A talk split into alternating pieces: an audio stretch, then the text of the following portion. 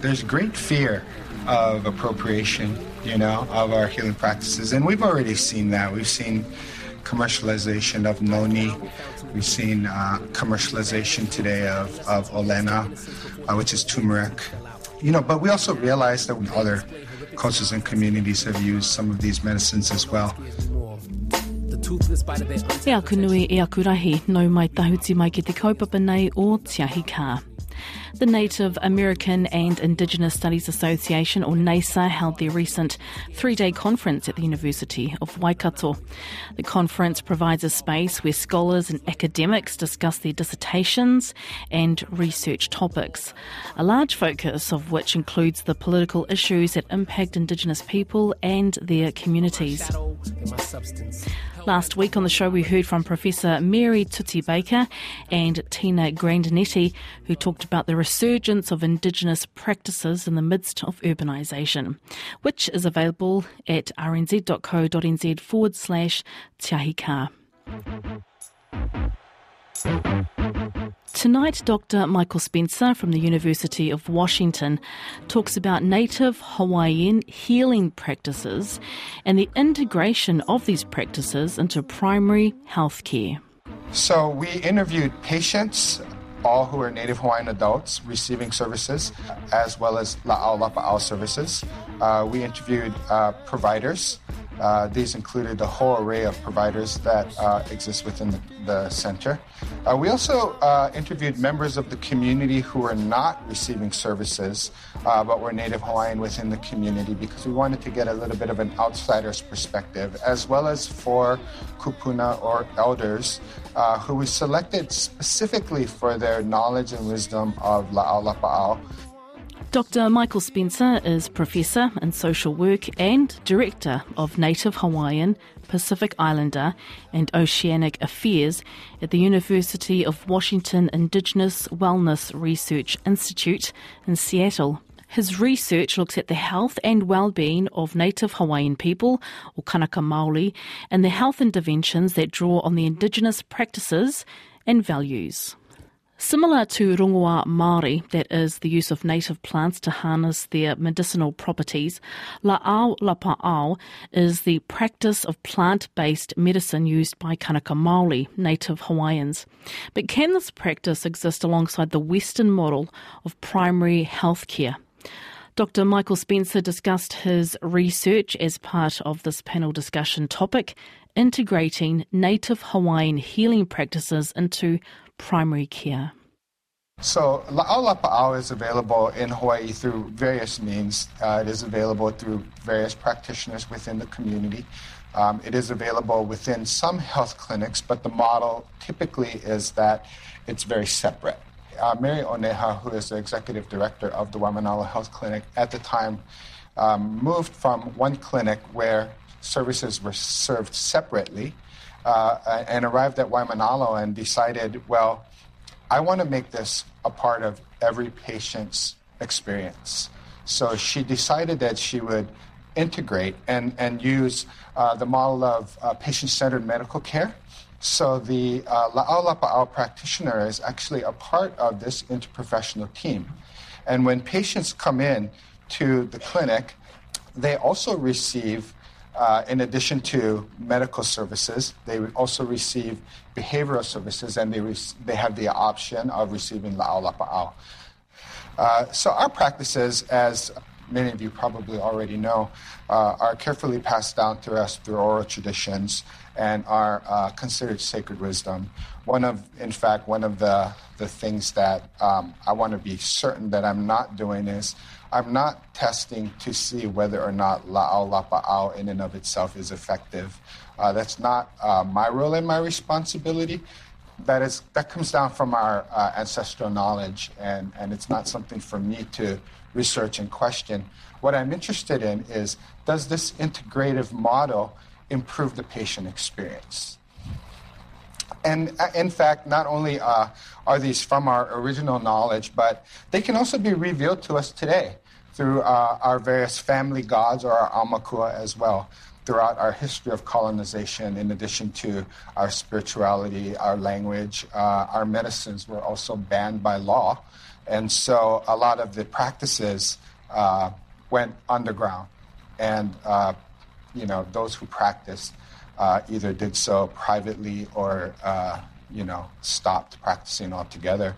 And this wasn't too long ago. I mean, my father's generation was the generation where, you know, his mother told him to forget the past uh, and, you know, pray to, you know, a Western God. And, and uh, uh, so, you know, these practices, as with the civil rights movement and into the 70s, uh, uh, saw a revitalization and uh, of, of our Hawaiian culture, and with this, the proliferation of use of la'au lapa'au medicines. And currently, it's, it's, it's a growing practice.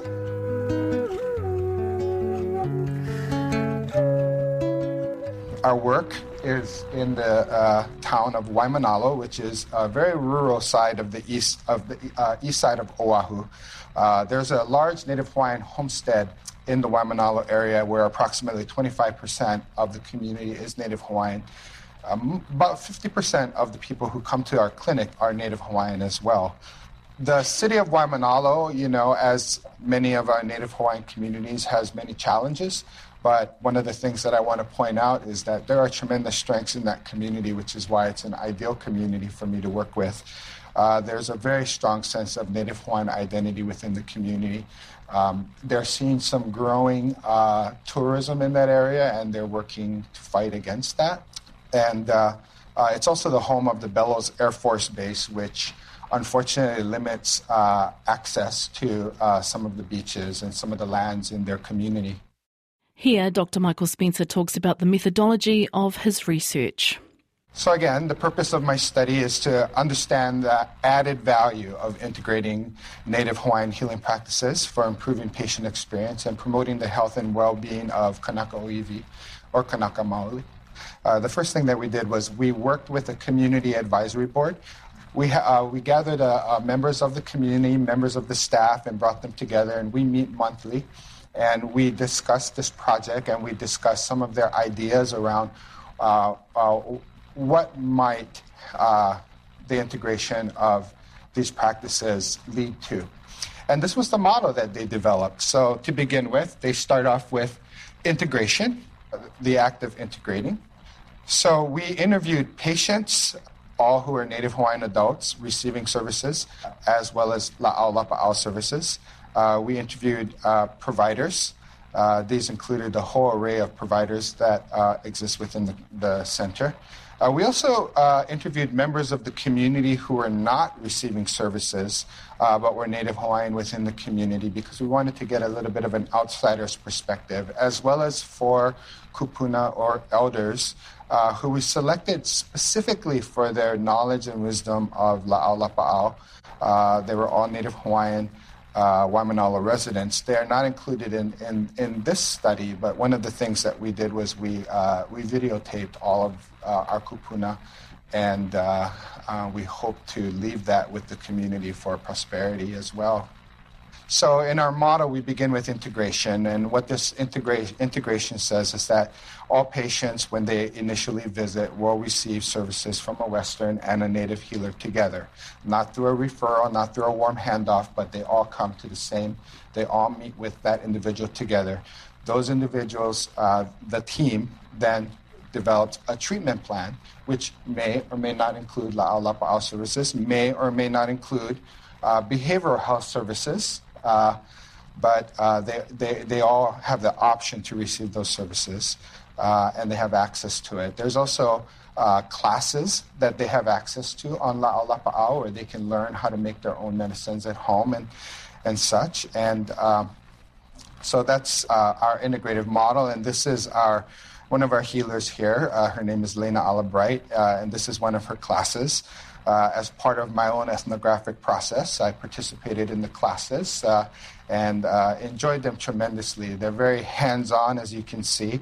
Uh, plants are provided, and we, we made a number of things. These are some of the uh, cleanses that we made uh, for the different parts and organs of our body.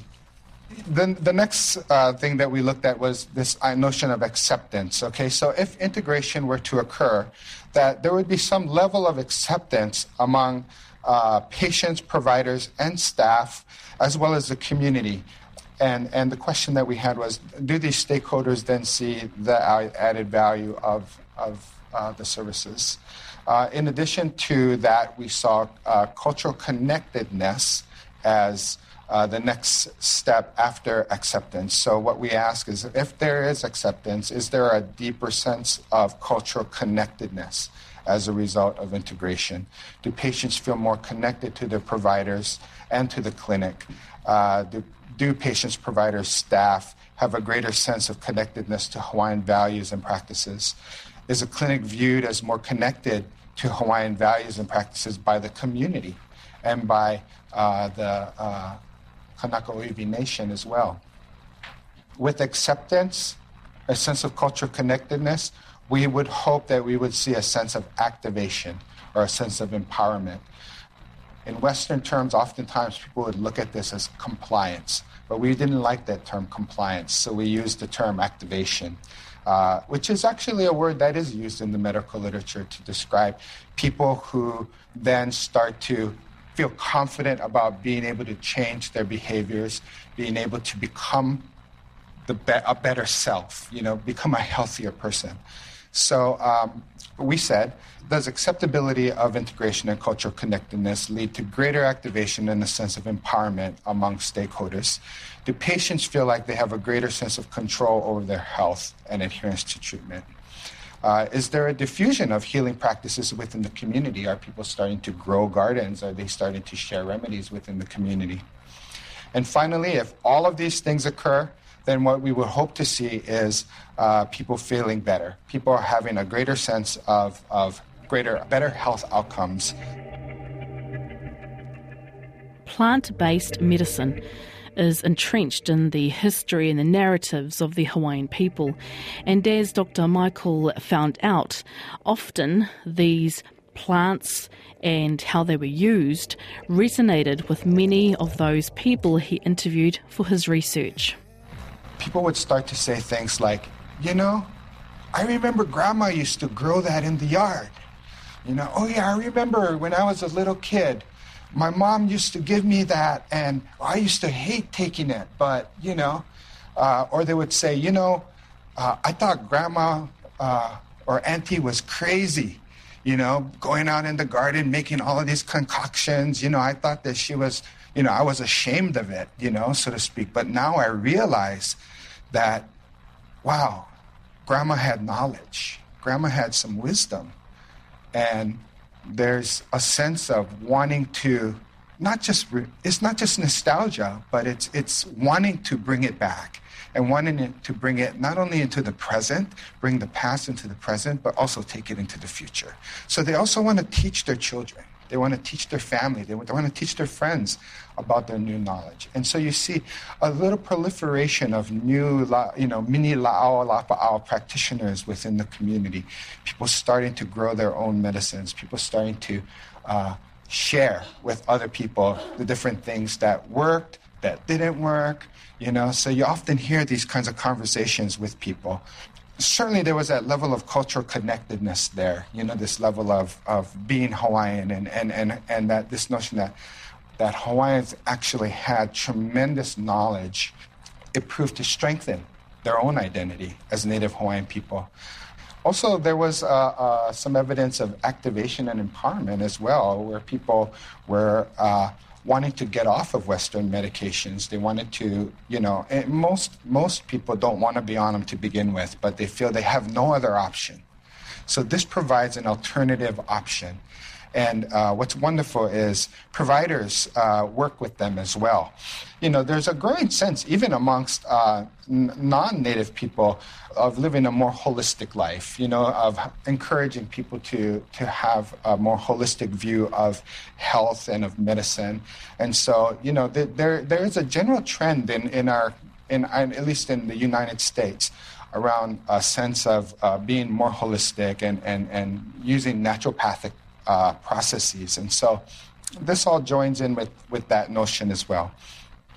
It also addresses spirit, which is something that oftentimes doesn't get addressed within the context of Western medicine. So, in Native Hawaiian culture, we believe in not just mind and body, but we also believe in spirit. And so, we have our behavioral uh, uh, specialist, we have our health specialist, but we have our, our practitioner who also brings in that spiritual component into and and pule or prayer is a very important part of la'au uh, practice. So prayer is, is done throughout the process, even from the point of picking the harvesting the medicine all the way to the point of, of using it as part of healing practices. Some of the challenges access to plants. You know, not everybody has these plants in their yard.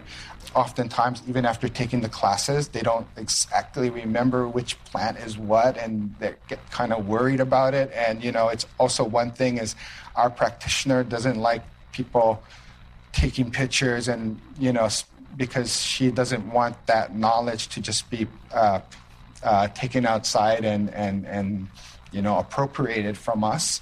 So there's a concern around that as well.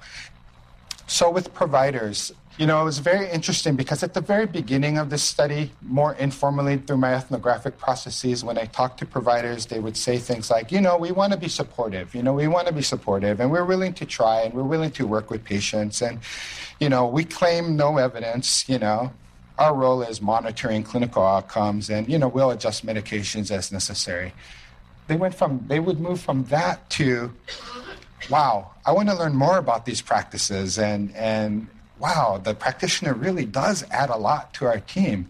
And that uh, they're starting to see changes in patients. Patients for example wanting to come in to clinic you know, that's one of the biggest problems with clinics is people just showing up for their appointments. So this uh, uh, uh, led, has led to better attendance, better adherence, a greater likelihood of returning.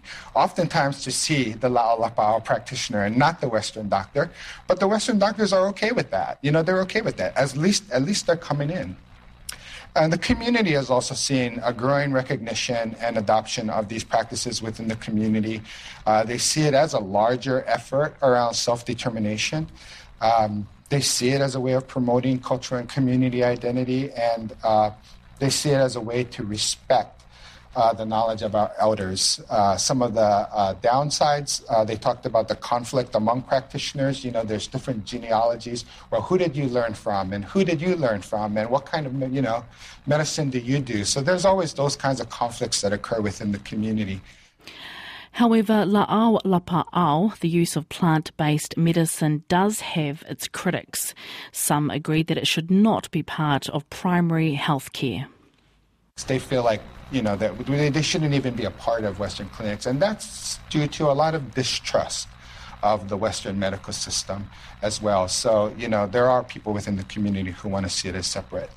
So uh, after some of these analyses, I decided one, let's flip the model. We don't want to go downward. We want to go upward. So we flipped it to go upwards. Uh, and the other, other thing is that in addition to uh, empowerment and activation, I also included this notion of decolonization because I believe that that is what is also happening as a part of engaging in these integrative experiences. So our next steps is to uh, continue to engage our community advisory board, uh, continue to do some of the more open coding with the analyses. Right now, we're really just trying to look at those specific themes that were generated by the community, um, and that uh, we hope to uh, continue to uh, get our work funded. So as far as implications, um, you know, we really, again, need to not only consider our advances in medicine, but also look at the history of, of impact of, of our people and how that affects our contemporary issues. Uh, we need to continue to develop models of intervention and services that support our traditional practices and beliefs, and not just as an alternative, but as a part of our regular care uh, continue to decolonize and empower our communities and to continue these kinds of unique collaborations with health systems. So, with that, I say mahalo and uh, thank you so much for attending.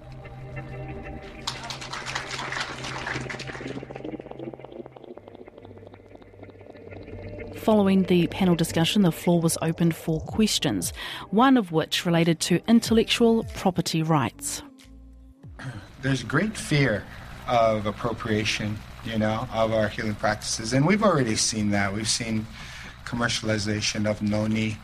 We've seen uh, commercialization today of, of olena, uh, which is turmeric, uh, as well, you know, and and uh, you know, but we also realize that we're not on, the only culture that uses these medicines as well, and, and, and you know, I mean, other cultures and communities have used some of these medicines as well. And this is one of the, the challenges because the patients want they want they want a book with a picture and a description and what you use it for, you know, so that they can take it home and they can use it and share it and you know, and I think it's all in good good with good intention. But, you know, our classes are not only open to Hawaiians, you know, I mean, it's open to anyone who attends a clinic, and, and actually, people come from all across the island to attend these classes, and many of them are non native people. And I don't know, I mean, besides, besides not printing the material, I'm not exactly sure what else we can do clearly someone could take that information and publish it and print it. And and I know that there are publications out there that, that do do this, you know. So um, uh, you know, we can only do our best to and we make it clear in the meeting why we're not handing these things out and, and we, we do make it clear in the meeting in our meetings and our classes that, that you know this information is not to be taken and used at you know for whatever your uh, purposes, proprietary purposes. Uh, you mentioned that the providers are mainly um, MDs and NPs. Are there any Native Hawaiians that are in those positions who are doing that, or are they more predominantly uh, Anglo or non-Native? Yeah. They're, they're, they're actually a mix of them. Yeah, they're actually a mix, and we, you know, the clinic actually does have uh, native Western providers uh, um, which is wonderful, you know, and I think that those individuals tended to be more receptive from the beginning. Um, but there are also Western as well as um, Asian American, you know, providers as well at the clinic, and and uh, I wouldn't say that necessarily they were the most skeptical, but you know, they, they probably, you know, if you had to divide it along those lines, you know, that they probably were a little bit more skeptical at the beginning. But but the the nice thing about it is that we're seeing these changes, you know, and that we're seeing them actually want to learn more and and and and, and so yeah, that's a great question. You know, I mean part of part of the whole issue around equity and health is just the lack of native providers you know, at all levels, you know, and so we really need to work on that, you know, and, and hopefully we'll reach a point one day when when you have one individual who can deliver both. Tēnā Dr. Michael Spencer, Professor in Social Work and Director of Native Hawaiian, Pacific Islander and Oceanic Affairs at the University of Washington Indigenous Wellness Research Institute in Seattle that was recorded at the recent NASA conference hosted by the University of Waikato. For additional information about this week's episode, head to rnz.co.nz forward slash tiahika. Ko ia tā tātou nei wahanga ko te mana ko ia kei te noho ora pai e koutou. Join us next Sunday mai te whanua tiahika kia tātou katoa. Mauri tū, mauri ora.